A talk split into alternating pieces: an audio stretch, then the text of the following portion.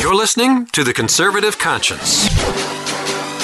In Washington, politicians are full of half truths and hot air.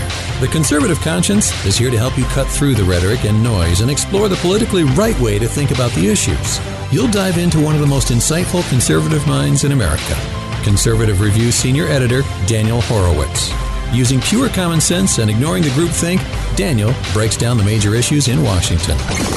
You are now entering The Conservative Conscience. And welcome back to the Conservative Conscience here at Conservative Review on this momentous 243rd anniversary of the founding of this nation. It is the weaning hours, really minutes, of July 4th. Heck, it's practically Friday, July 5th. I can't even think straight because I've been on the road the last couple of days, but really, I've been in such a rush to get back in front of this microphone. It's certainly been terrific to take these few days off, be with my kids. Although, I must say, a vacation with three boys under the age of 10 is sort of. I don't want to say it's harder than working, but I need a vacation from the vacation. it is very taxing. Uh, any of you w- that have a bunch of young kids will appreciate that you're basically serving your kids every second of the vacation and it's just 10 times harder because they're out of their element you're out of the element they don't know where anything is they need help with everything but nonetheless it was it was good to clear the mind good to just get away from oh, the I-95 urban cesspool frankly i hate where i live i mean i love my family and my neighborhood but gosh, I wish I lived in some of the places where I vacation, Western Pennsylvania this time. Really patriotic area. Um, you see how people get into the holiday spirit of Independence Day much more so than than where I live. Uh, you know, in the I ninety five corridor. But anyway, I got back a couple hours ago, and you, you're not going to get this obviously till till Friday but I and I say this without a tinge of sarcasm because I know a lot of you think I've been down on the president, and I certainly am this week, given what's going on, given the cowardice in this administration. But I will say that was a beautiful event the president held at the National Mall, in front of the Lincoln Monument, very befitting because Lincoln really immortalized the Declaration of Independence, I think, more than anyone else in raising its prominence or re- restoring its prominence as the founding document upon which the Constitution itself rests. And by the way, you could still hear, I know some of you could hear it on the broadcast, but we still have fireworks going on in the background. And, and it's a beautiful thing. It's a beautiful thing that at least we still celebrate that. Um, and I think it was important to have that military style parade of um, aircraft going across the sky, singing the battle hymn of, of the Republic, God bless the USA. Beautiful event. But again, you know what I'm going to say. Just like a store that has stuff in the window that advertises what's in the store. It's only important if it's backed by merchandise in the store that is reflected by the samples in the window. It's the same thing with these parades and speeches and ceremonies, these quasi cultural flashpoints of patriotism that the president stokes up against the left on his Twitter account, elsewhere. It's good. It's important that we see some patriotism from our president that's really been lacking for many years. And I think we all appreciate that about President Trump. But the important thing is that the policies of this government reflect the values of the day. After all, what's the good in celebrating our military? And, and it was really beautiful the way the president narrated the history of the different branches of the, of the armed forces. But what's what's the purpose in celebrating that? if we can't secure our own border. So the goal for conservatives should be to take forth from this day the light of the fireworks amidst the dark skies, some sort of path forward so that we're not just celebrating something in the abstract that doesn't really reflect the reality of the direction of our country. That we don't just go on the next day and fight over nothingness and say, well, you see, you were making fun of the president all week for a military parade, and look, it was a beautiful event. And it certainly was. But that's it easy. What's hard is to create a path like our founders did to break the chains of bondage from the most powerful military at the time that we were subjects of. To do that nowadays, 243 years later. Except we don't have the redcoats. As I noted in my annual July 4th manifesto, we have the black robes. It's funny how I go away for a couple days and nothing really changes. Border and courts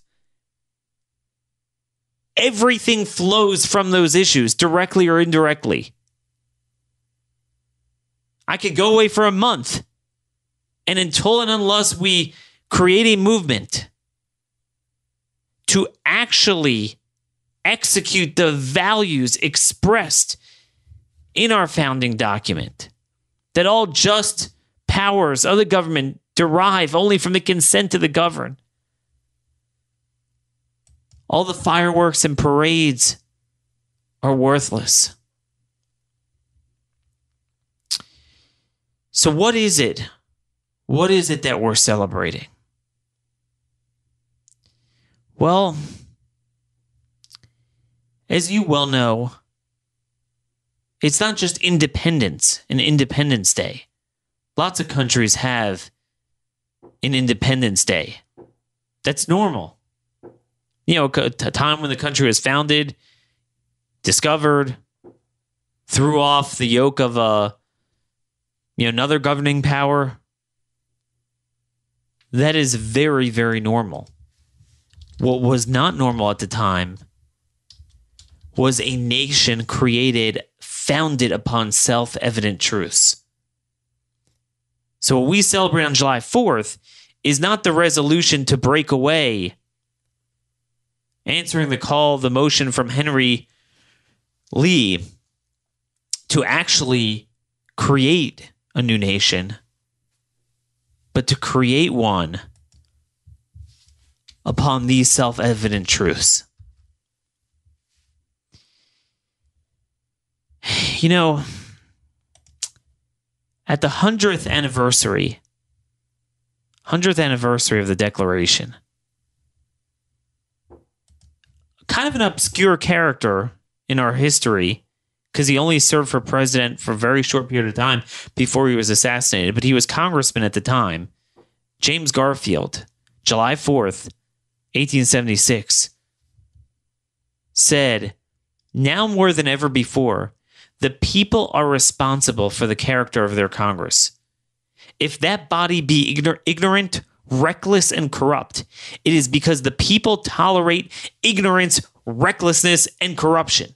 If it be intelligent, brave, and pure, it is because the people demand these high qualities to represent them in the national legislature.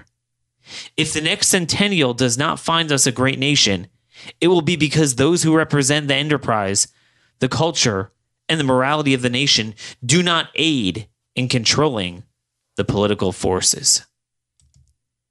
And that's why I stand before this microphone, which I'm so thankful that 243 years later, we still do have freedom of speech. That much we do have. I am so thankful that I have this opportunity to at least address what I believe is the most important branch of government, and that is we the people. Because at the end of the day, the body politic reflects what we demand from it. It's like a squeaky wheel. The squeakiest wheel gets the most oil. The squeakiest wheel are the dark forces of despotism, socialism, multiculturalism, People don't understand sovereignty, whether it's jurisdictional sovereignty, governing sovereignty of self government, individual sovereignty, state sovereignty, and national sovereignty, all the three sovereigns in their respective proper spheres and roles of power. It's totally to- totally done away with by that crowd. They get the most oil. But if we got in their faces, and it's not just Congress, you know, James Garfield was writing as a member of Congress. He wasn't president yet until five years later. But the same applies to the president. This president, as you see, he's patriotic. He has it in his heart. He's a flawed man, truth be told. Jefferson himself, as we know, is a flawed man, as were many of the founders. But he has a lot of good to him. But we got to appeal to that good, we got to demand it. You know, we all saw this. I, I went away from vacation with my last articles being about the courts and the census, that you can't even take a census of your citizens because of this crazy notion that the courts could control that. And I noted all the reasons why this was the best opportunity for the president to finally push back. And lo and behold, as I'm on the road, my first day in vacation, I see my phone blowing up with all sorts of stuff. The president caved. But people, you know, even with me out, rebelled against it. Congressman Chip Roy led the fight. And now the president, you know, he gets his news from Fox News. He sees some of our people rebelling against it, which is a good thing. And he says, not so fast. Now, I'm not so confident it's going to change, but it's up to us. And I think our small voice is being heard. Our articles are getting out. So far, it looks like I'm on for Sunday morning on Fox and Friends. They asked me to come on, talk about criminal aliens. I thought I did everything I can to get banned from Fox, but heck, you know, I'll take it. Certainly that avenue, not that not just to reach the broadest audience, but to get to the president himself who watches that show. That's the thing. While we had better leaders at the time of our founding, but I think James Garfield was right 100 years later, and certainly now, they're not going to lead on their own. We have to make them lead. That's the reality. So, what happened? 22 score and three years ago, our fathers brought forth upon this continent a new nation, but not just any new, new nation. A new nation conceived in liberty and dedicated to the proposition that all men are created equal. Paraphrasing the Gettysburg Address there. What are those principles? So, again, I always quote every July 4th Calvin Coolidge's uh, commemoration marking the 150th anniversary in 1926. He said, quote, there is something beyond the establishment of a new nation, great as that event would be, in the Declaration of Independence, which has ever since caused it to be regarded as one of the great charters that not only was to liberate America, but was everywhere to ennoble humanity. It was not because it was proposed to establish a new nation, but because it was proposed to establish a nation on new principles, that July 4th, 1776 has come to be regarded as one of the greatest days in history. Packed into those 201 words, just in the preamble, before you get to the indictment and the commitment to pledge our lives, fortune, sacred honor to the cause. The document crafted by Thomas Jefferson, but as part of the committee, John Adams, Benjamin Franklin, Robert Livingston, Roger Sherman, were six foundational principles that I, in my view, could be gleaned. Foundational principles on the morality of a just governing system. Number one, that individuals are born with natural rights that come from God, not a human institution. They come from God. God is the source of those rights. Number two, the chief among those natural rights, again given by God, are life, liberty, pursuit of happiness, property rights. As I always note, implicit in those rights are the natural rights of self defense. To defend that. Sam Adams said this um, at the time. I believe this was might have been a little earlier, but um, I'm pretty sure I'm pretty sure it was around the Boston Tea Party or the Boston meeting. It was a couple years before. I should look that one up, but you could you could Google this quote as I'm saying it. He said that among the natural rights of the colonists are these first, a right to life, secondly, to liberty, thirdly, to property, together with the right to defend them in the best manner they can. So you see again the right to self-defense.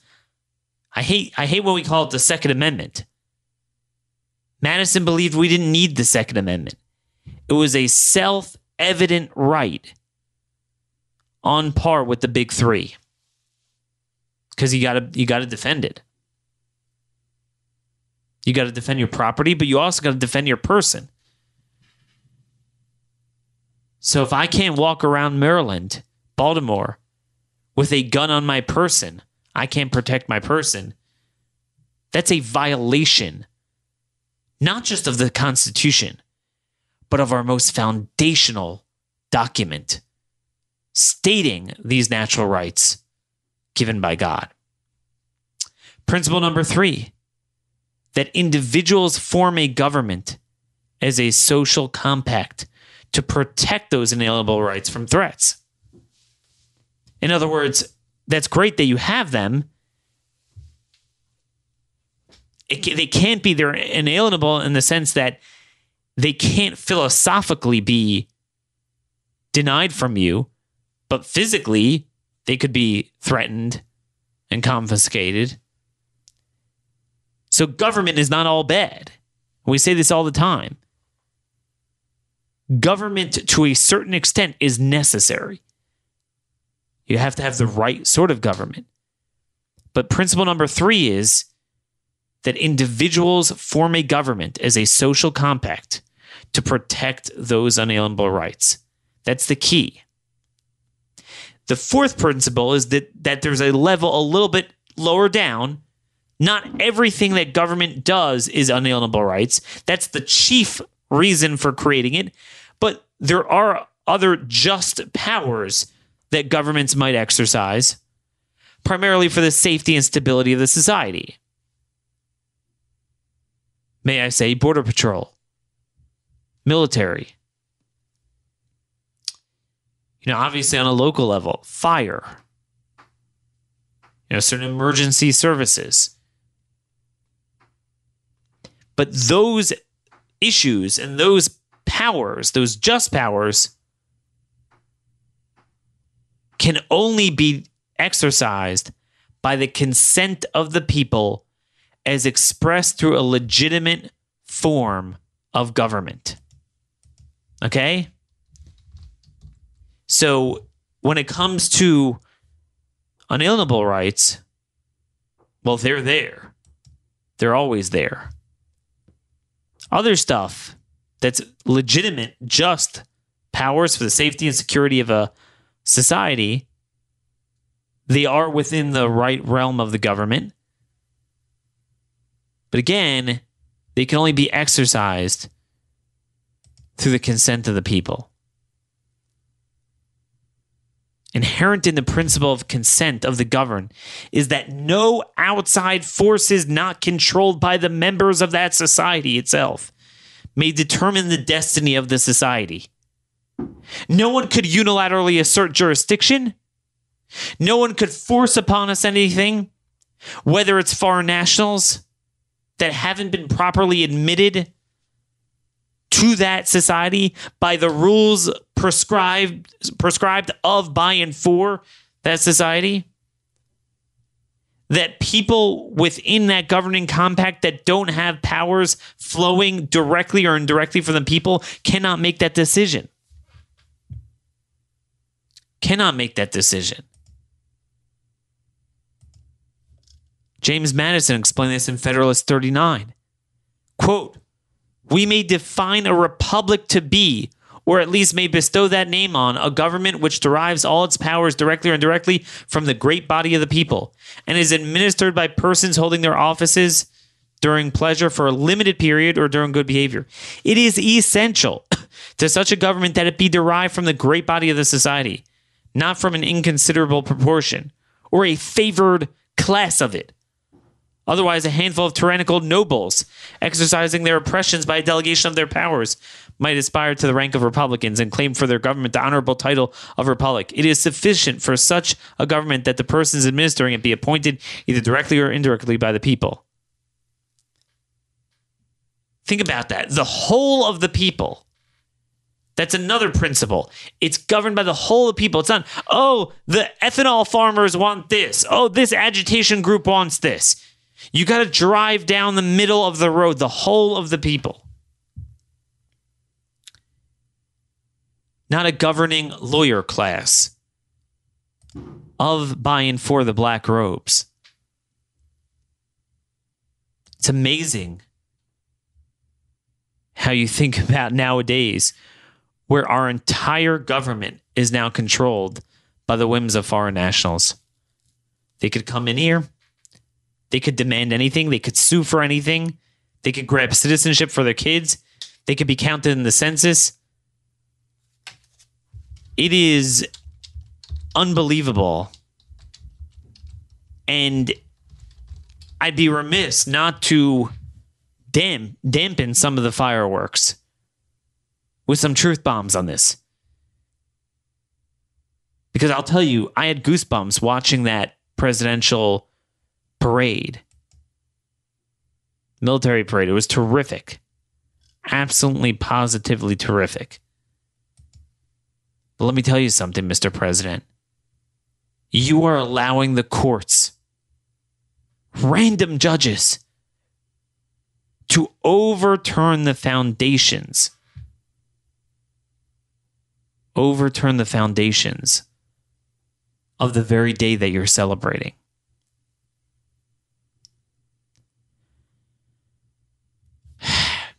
Next, what are we on to? Principle number five that all human beings are created equal in access to and in defense of those inalienable rights. Okay, very, very clearly, we're not all equal to access of all even benefits of government, much less non governmental private sector stuff. It's only equal access and defense of those unalienable eh, rights. Not in societal, societal, societal outcomes, privileges, or other human pursuits. Because that would run counter to natural law. Because you're necessarily infringing upon the real unalienable rights of others to create man made so called equality for others. And again, implicit in that is that all members of the society are given equal right to self governance. Equal right to self governance. Obviously, uh, John Adams had a great essay on equality, what that meant. He said, Nature, which has established in the universe a chain of being and universal order descending from archangels to microscopic animalcules, has ordained that no two objects shall be perfectly alike, and no two creatures perfectly equal. Although among men all, all are subject by nature to equal laws of morality, and in society have a right to equal laws for the government, yet no two men are perfectly equal in person, property, understanding, activity, and virtue, or even can be made so by any power less than that which created them.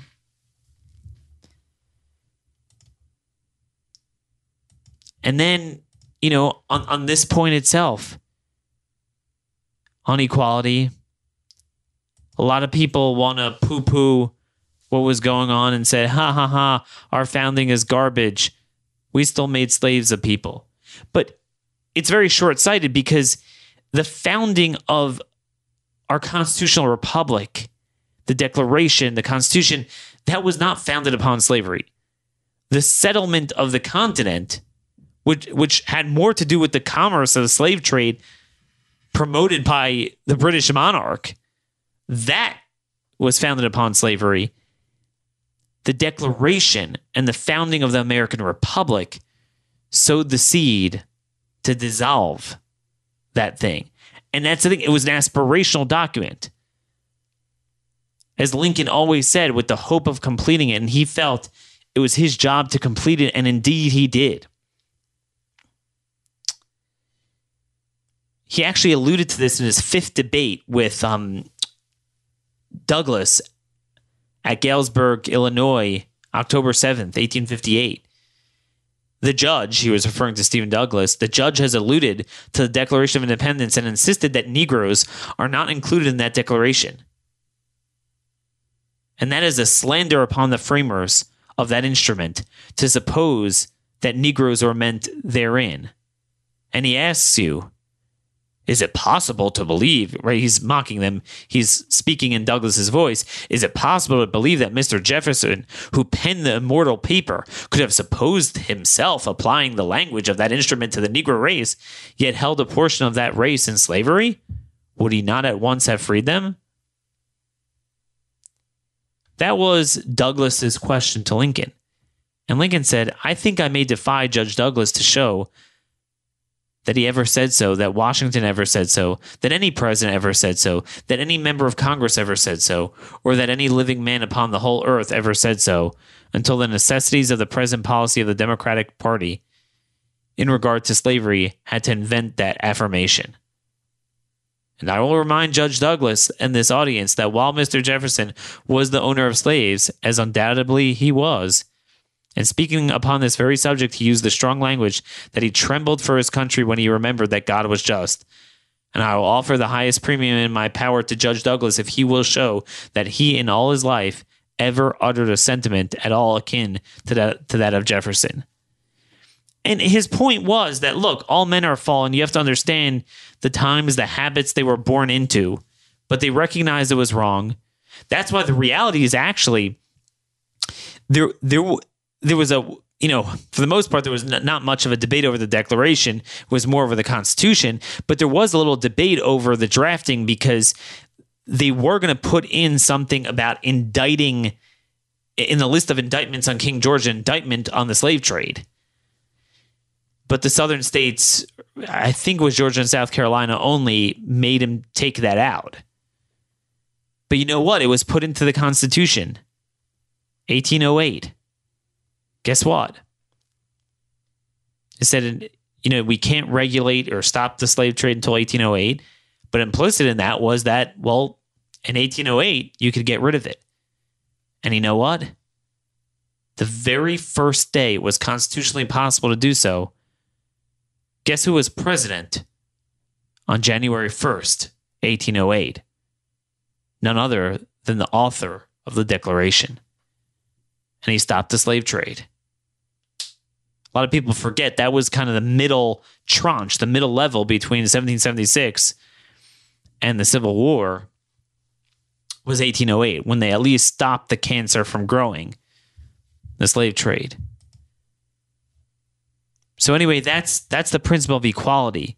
They absolutely were referring to all men, um, even American blacks who were at that point slaves,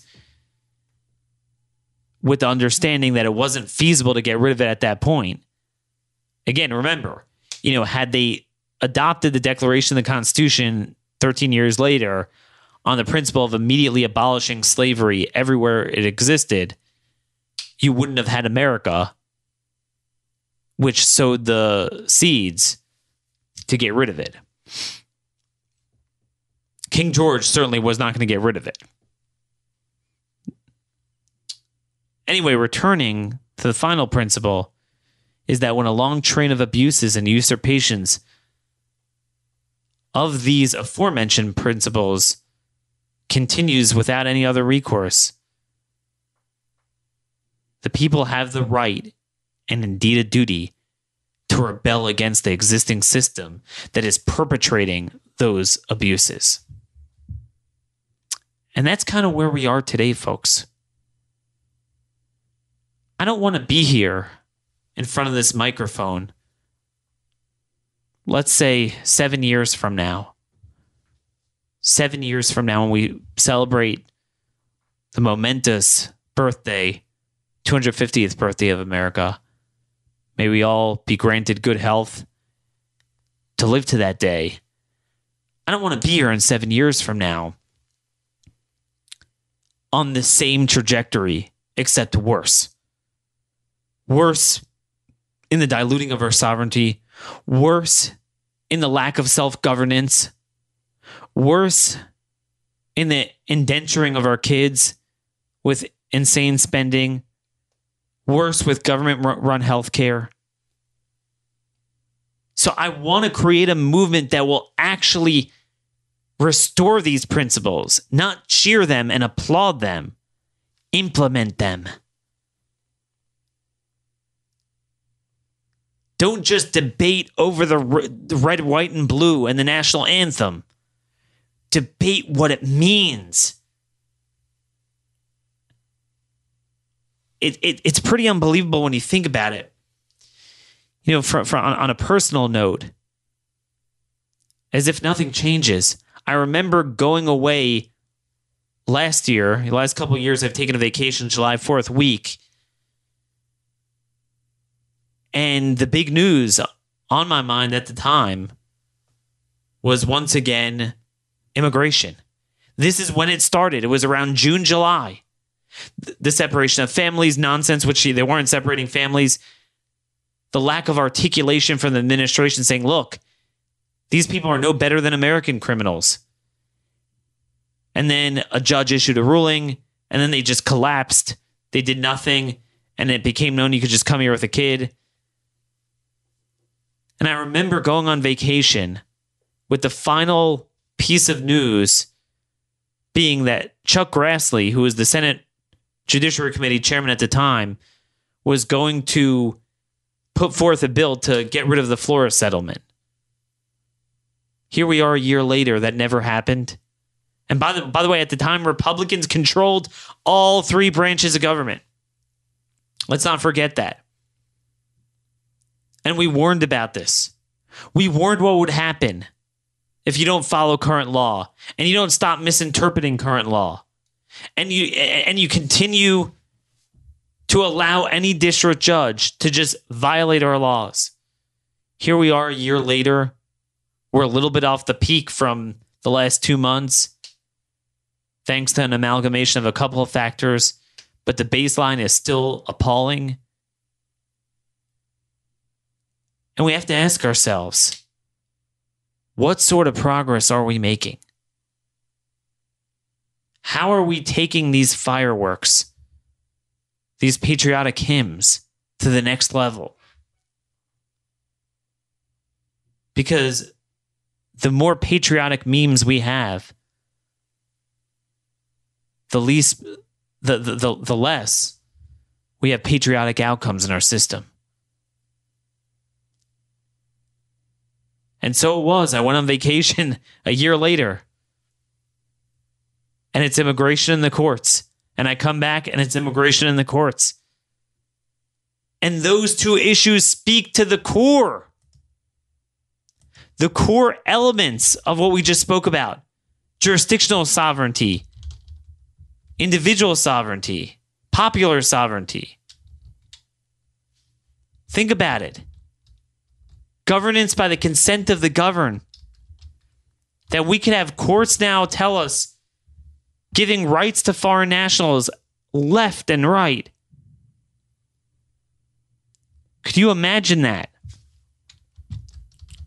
Can you imagine how James Madison said when he explained it as an, in his essay on sovereignty in 1835, one of the one of the latest writings from him? He explained Republican government, majority rule, how the power has to flow from the elected representatives. What's the policy example he gave? Naturalization, citizenship. Only the people, through their elected representatives, could decide who comes in. Think about it. Roger Sherman, as we mentioned, was one of the five drafters of the Declaration of Independence, which declared it our right to be governed by the consent of the governed. He actually explained that naturalization was given to the federal government in order to prevent particular states from receiving citizens and forcing them upon others who would not have received them in any other manner. Again, remember, why do we create a government and particularly a federal government? We create a state government to protect the rights that just individuals couldn't do without binding together. But then we have another layer to deal with an even smaller but very vital subset of issues that the states were incapable of doing. And they were concerned that the states, in their alacrity to juice up their population to get more representation, would go and bring in people that other states wouldn't want to bring in. Think today about, oh, I want my cheap labor. I want this parochial interest. But is that good for the whole of the, the union? Is it good for our security? Is it good for our culture? This was Roger Sherman explaining why states didn't have control of this. Think 243 years later, when Roger Sherman signed his name on that document in that drafting committee, that we now have states like New York getting standing in a court in unelected body to tell the federal executive branch that you cannot have a census to weed out illegal aliens at the behest of states who want to juice up their population with illegal aliens that would never and indeed were not brought in legally through our federal system. You could not have possibly conjured up worse of a violation of this very preamble than we have today. That's just a simple reality, folks. I, I, want you to think about this. Roger Sherman was explaining the reason behind this. And they now say, nope, anyone could just come in. States could get standing to sue. States, so sanctuary states, there's nothing you can do, Daniel. State sovereignty. No, states have sovereignty, but they can't violate the federal sovereignty.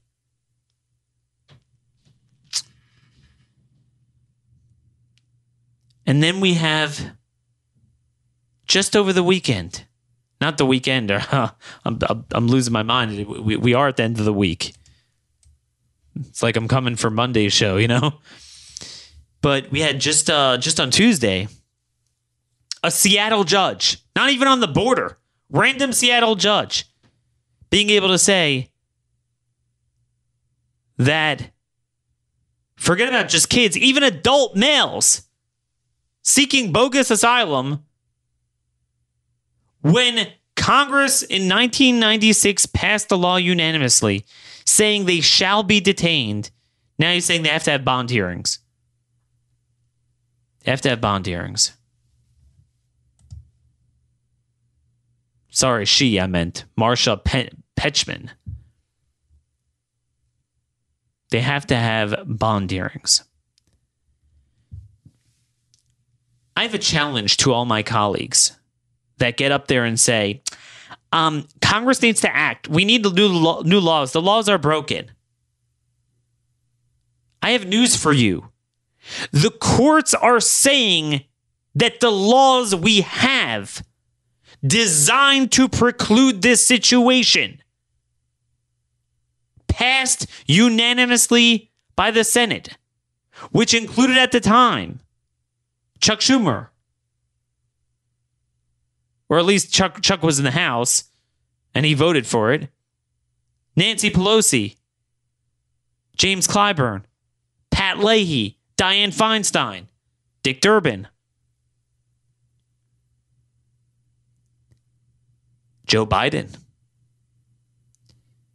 many, many more, signed by President Clinton.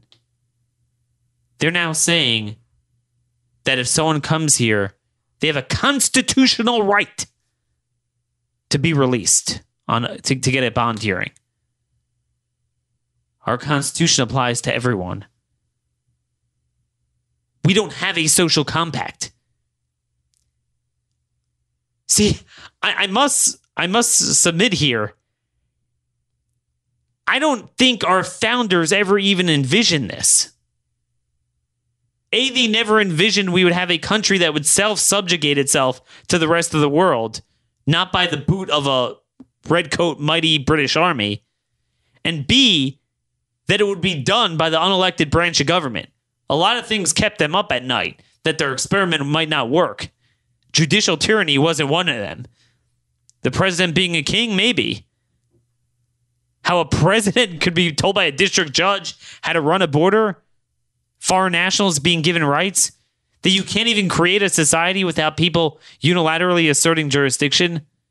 That violates the most foundational underpinning of the Declaration of Independence.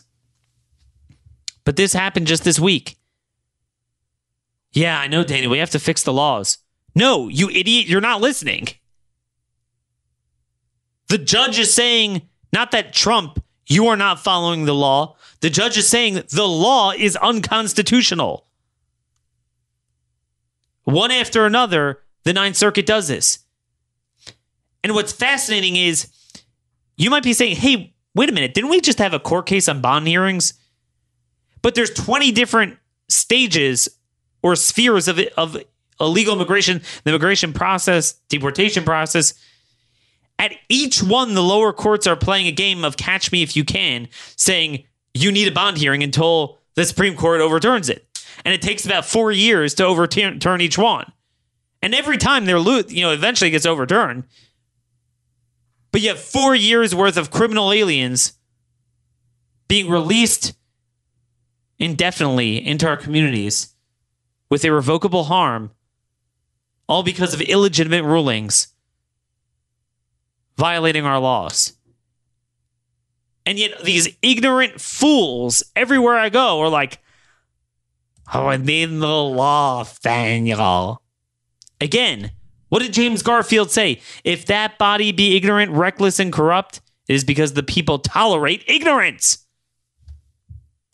Learn the laws.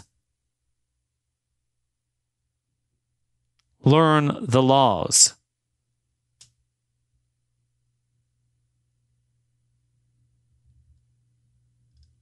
Again, this is another example of parts of 1996 law not being implemented. Trump t- tried to implement them finally, and a judge says, no, you can't do that. A Seattle judge could control what's coming in at our border. The president, I, I know he means well. And that's what makes it so frustrating. Because if we would get in his face, and you're seeing this a little bit, we start to get in his face and starting to change his mind on the census. These are very critical days and weeks coming up. This is where it's at. He's got to turn the corner on some of these issues. You do it once or twice, the game's over. But if he doesn't do it at all, his presidency is over. Nothing is going to change in the coming days and weeks and years. Years. I mean, if you're telling me that even the things that Obama did, he can't merely countermand.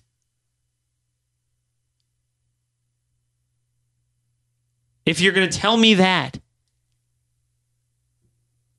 Republicans winning back the House is not going to change anything. Trump getting reelected is not going to change anything. And we're going to be here seven years from now celebrating the 250th anniversary under much darker circumstances. I shudder to think what this country will look like just in just 7 years from now. When you look at how the values have gone down the tubes from just 7 years ago. When you look at that Overton window of just Obama from 7 years ago to today So, look, we're in a good place here. There's a resurgence of patriotism, and I, and I think it's a great thing. But we have to channel it to something intelligent. You know what the colonists faced, as I noted in my article? Nothing, per, nothing personal to our founders, but that was nonsense. Taxation without representation, stand back. I'll take that any day of the week. You think King King George controlled the general aspects of their lives? Those were the very few things he did control. Imagine if he said you have to marry a horse and a donkey. And while there were references there to them kind of being hamstrung from fighting the Indians, and accusing uh, King George of inciting them against them. You didn't have anyone saying, "Hey, anyone who invades you is a, is a is a citizen." And believe me, they had they had strict citizenship rules then. You know, the colonies really regulated that. They regulated who who you know who was allowed to be there. They deported people back then. You know, when they say, "Oh, we didn't have uh, immigration rules till 1881," it's not true. Colonists controlled it, then the states, then the feds. But I just want you to think. Think about all those six principles that we spoke about, and just how each one has been flipped on its head. And think about how we could take it to the next level because a critical mass of us, it doesn't take that many people. Even back then, when, in my view, people were more virtuous, it was a small minority that led the revolution. And we don't need a civil war to deal with the black robes. Come on. Please give me a break. It's ridiculous. The whole thing is ridiculous. Who could ever imagine that? I mean, that's how Mark Levin starts off, um, you know, the foreword to my book, Stolen Sovereignty. Of all the things that the kept the founders up at night, having a judicial North Korea wasn't one of them. What we have today is self subjugation. It's like a fly that thinks it's trapped, but it's not. It could really get out, but it doesn't know how. So by default, it's trapped. Oh, we, we don't know what to do. We can't run a country. The district judge, uh, so what? So what? They don't govern us.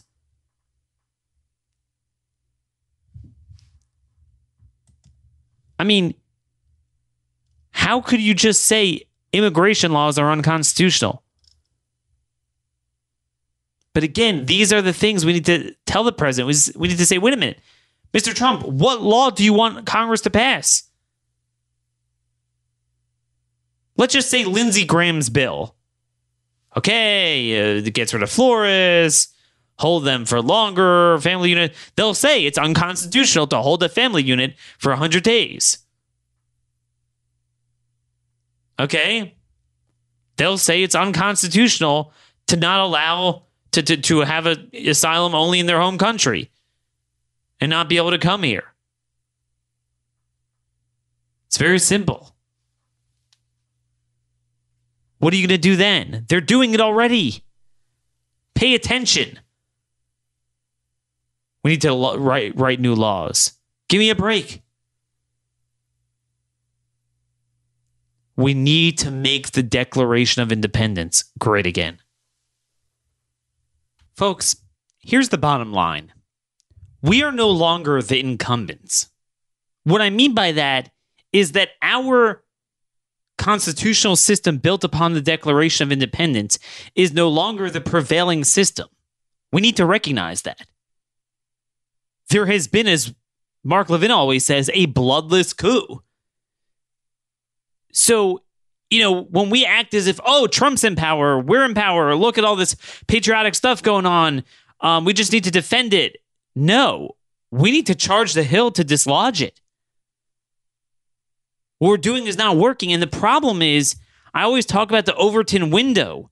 The left keeps moving it over, and we become satisfied with that. And our expectations become dulled. And then we just focus on the most extreme element of that window, the, the far left goalpost, while acceding to the gravitational pull of, of the first 90% of it all the way to the left. And somehow we're never prompted to jump out of this boiling pot of water and say, wait a minute, all of this is illegitimate. None of this is leg- legitimate. They, they create new rights at breathtaking speed every day against our unalienable rights. We find this creating Fifth Amendment rights for, for illegal aliens in front of our eyes. And we're so focused on, oh, AOC, Ocasio Cortez, but we don't realize that what she is espousing is being implemented in the courts. Not that the courts could implement anything, but the executive branch chooses to implement whatever any district judge says. And often now, they don't even appeal to the Supreme Court. They allow the lower court rulings to stand. Not that the, we should submit ourselves to the Supreme Court either. And what's so dangerous about the judicial tyranny, which is why I've dedicated my career to fighting this, is because it's the perfect Overton window situation. See, typically, if you want to implement something radical through the political branches, there's a fight over it. There's markers that are laid down. And when you cross that, it creates a certain amount of disquiet. The courts do it at breathtaking speed, a breath, breathtaking speed, just like overnight. And people don't even realize it. And suddenly, radical things start changing, and people are like, hey, what, what happened? Well, uh, you know, four years ago, there was this court ruling, and no one ever heard of it at the time. That's what's so dangerous about what the left has done. In America, they've done this in a lot of Western countries. It's a brilliant tactic. You have the courts with life tenure silently implement all this. And then before you know it, it becomes the new reality. It becomes the new so called law. And we're the ones who have to dislodge it. We're the ones who need need revolution. You know, it's uh it's sad when you when you look at what Calvin Coolidge was talking about in 1926 at the 150th anniversary of the Declaration when he spoke about he warned against reform movements and new ideas the problem is nowadays we need the new ideas to restore the old ones. So that's the lesson from today. The black robes are much worse than the redcoats because we don't even realize the tyranny is happening. It's self subjugation. It's too subtle. And, and this is the problem. Everything we're dealing with is a gray zone conflict. Those of you with military experience will know what I'm talking about. Gray zone conflict is opposed to black zone conflict, where it's you're in a state of war, but you don't realize it. It's like that physically with our southern border with the Mexican cartels. Gray gray zone conflict. So it's too too subtle, but it's like that politically too. A bloodless coup. So that's the thing. This morning, you know, we're to have all this commentary on, oh, you know, how great it was. Oh, look what look what the left is doing. They made fun of such a beautiful patriotic event. And it truly was a great event the president put on. But now the president needs to take it to the next level. He needs to make that Declaration of Independence great again. That's his job. Because he has no choice. He has no choice but to push back against the courts. There's nowhere for him to run or hide anymore. They are literally dismantling everything. Again, this random judge, Marsha, Pe- Marsha Pechman from Seattle, said that he must expand catch and release from children to single adults. Single adults. The law that says you shall detain them? No, it's unconstitutional. You're not allowed to detain them. That immigration judges must offer bond hearings. They must record the transcripts of those hearings. They must offer rationale as to why they are denying bond. And the burden of proof in proceedings to deny the bond is on the government instead of the alien in contravention to 130 years of case law. And that's where we stand now. That's where we stand today. So as we head into next week with Congress coming back, um, with Congress coming back, and you know the president has a lot of decisions to make. Yes, the numbers went down at the border in, in June. So what? They're at March numbers that we called unprecedented. Is that going to become the new baseline that we're okay with that? Is that the new Overton window? That is really, really, really disturbing. Really disturbing. We can't allow that to happen. So you have to remember the left is always going to fight another day. There's always a furthering of the Overton window that they're going to try to shove down our throats. So there's always going to be a point where we cross swords, even the phony conservative movement. But if we cross swords after ceding hundreds upon hundreds of acres of liberty, of sovereignty, what's the point? We got to stuff it at the line of scrimmage. Just want to end off here reading a little bit from the closing of Calvin Coolidge's speech commemorating the 150th anniversary at the time. And he said, It was in the contemplation of these truths that the fathers made their declaration adopted their constitution. It was to establish a free government which must not be permitted to degenerate into the unrestrained authority of a mere majority or the unbridled weight of a mere influential few. They undertook to balance these interests against each other and provide the three separate independent branches the executive, the legislative, and the judicial departments of the government with checks against each other in order that neither one might encroach upon the other. These are our guarantees of liberty. As a result of these methods, enterprise has been duly protected from confiscation, the people have been free from oppression, and there has been an ever broadening and deepening of the humanities of life. Remember, he said this at the time that you needed the checks and balances. Where is the check and balance if we have one branch of government? And again, it's worse than one branch of government. It's one branch that has a thousand different random judges that the ACLU could pull a lever on, get one of them at any point to do their bidding. Anyway, he continued under a system of popular government, there will always be those who will seek for political preferment by clamoring for reform. While there is very little of this which is not sincere, there is a large portion that is not well informed. In my opinion, very little of just criticism can attach to the theories and principles of our institutions.